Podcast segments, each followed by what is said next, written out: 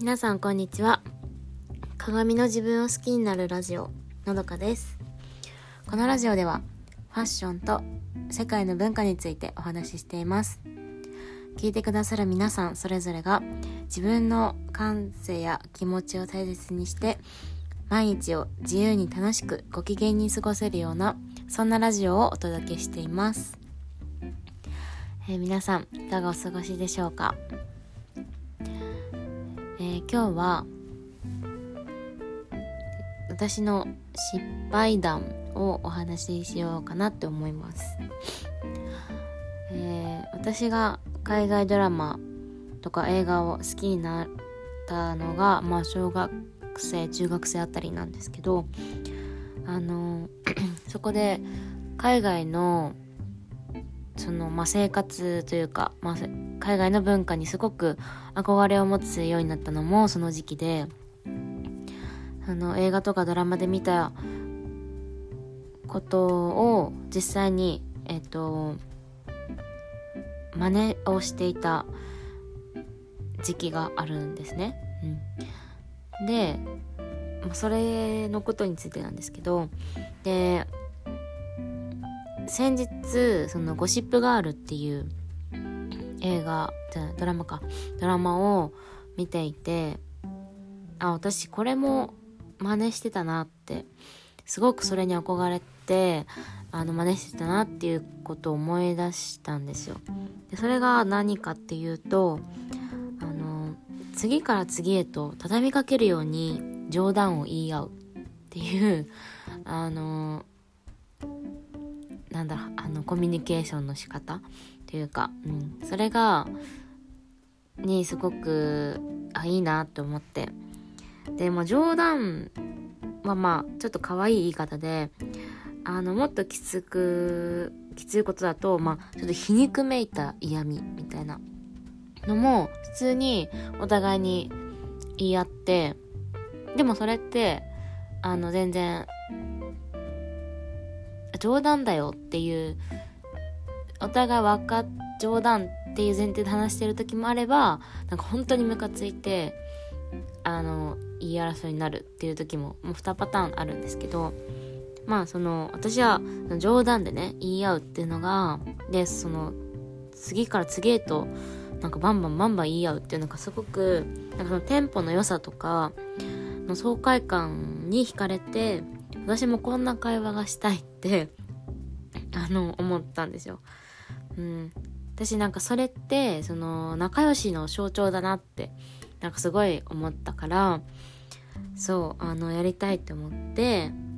でだからあの私はそんなノリで友達にわーわー話をよくしてたなと思ってうん。でまあそれってその今思えば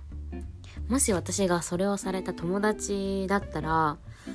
びっくりするしちょっと嫌だなって 思ったんですよね。うんつまり私は嫌なことをしてたんじゃないかって嫌な気持ちにさせてたんじゃないかってあのー、思ったんですよ。うん、でまあそのその冗談ってある程度そういう信頼関係がないと通じにくいものだなって思います。うん。冗談を言う、それが冗談なのか、本気なのかっていうのも、冗談言う時って、本気で言うから冗談になるじゃないですか。なんだろうな、本気で言うというか、真顔で言うからこそその冗談味がの面白さが増すというかなんか例えばエイプリルフールもなんかニヤニヤしながら言ったらつまんないじゃないですかだからすごくあのあたかもそれっぽくあの言うから逆にそれがやっぱり冗談って分かってないときついですよね。うん。まあ、あとは、あの、最後にちゃんとしっかりフォローを入れないと、その温度感っていうのが、こっちの温度感と届いてる温度感っていうのがだいぶ違くなるなと思って。で私はその私はすごく自分の中ではそういうあの海外のドラマを見てあなんかこれめっちゃ気持ちよさそうって思ってでしかも仲良さそうな感じみたいな。うん。に憧れてやってたけどもちろん相手にはあのそんなのそういうのに私が憧れてやってるとかあの冗談だっていうのが通じてなかっ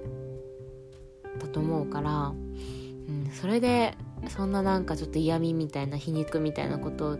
言うしかもバンバンバンバンわーわーわーわー言うのはちょっとあのあやめた方が良かったなってあの思ったことです。うんそうなんですよなんか結構その時代私が小中高高生ぐらいまで結構なんかそんな感じで生きてたのでうんなんか今あのやっぱり友達がまあほとんどの人はそうだって聞きますけどやっぱ長い付き合いの人はいないって言うじゃないですか。うん大人になっていくにつれて友達が少なくなるって言うけどなんか私もあのすごくそれがあったんですよね。小学校小学校の時にすごく仲良かった子が中学校でも同じ学校に行ったはずなのに全然話せなくなったとか中学校高校もしっかりなんですけど、うん、だからなんかそういうことが私がそういうことをしていたためになんかちょっと離れていってしまったのではないかなって いう場になって思うんですけどだからこそなんか今でも仲良くしてくれる友達はやっぱりあのすごく大事にしたいなって思いました。はい。えっと今日は私のちょっとしたあの失敗談をシェアしました。はい。今日もお聴きいただきありがとうございました、えー、それでは皆様素敵な一日をお過ごしください。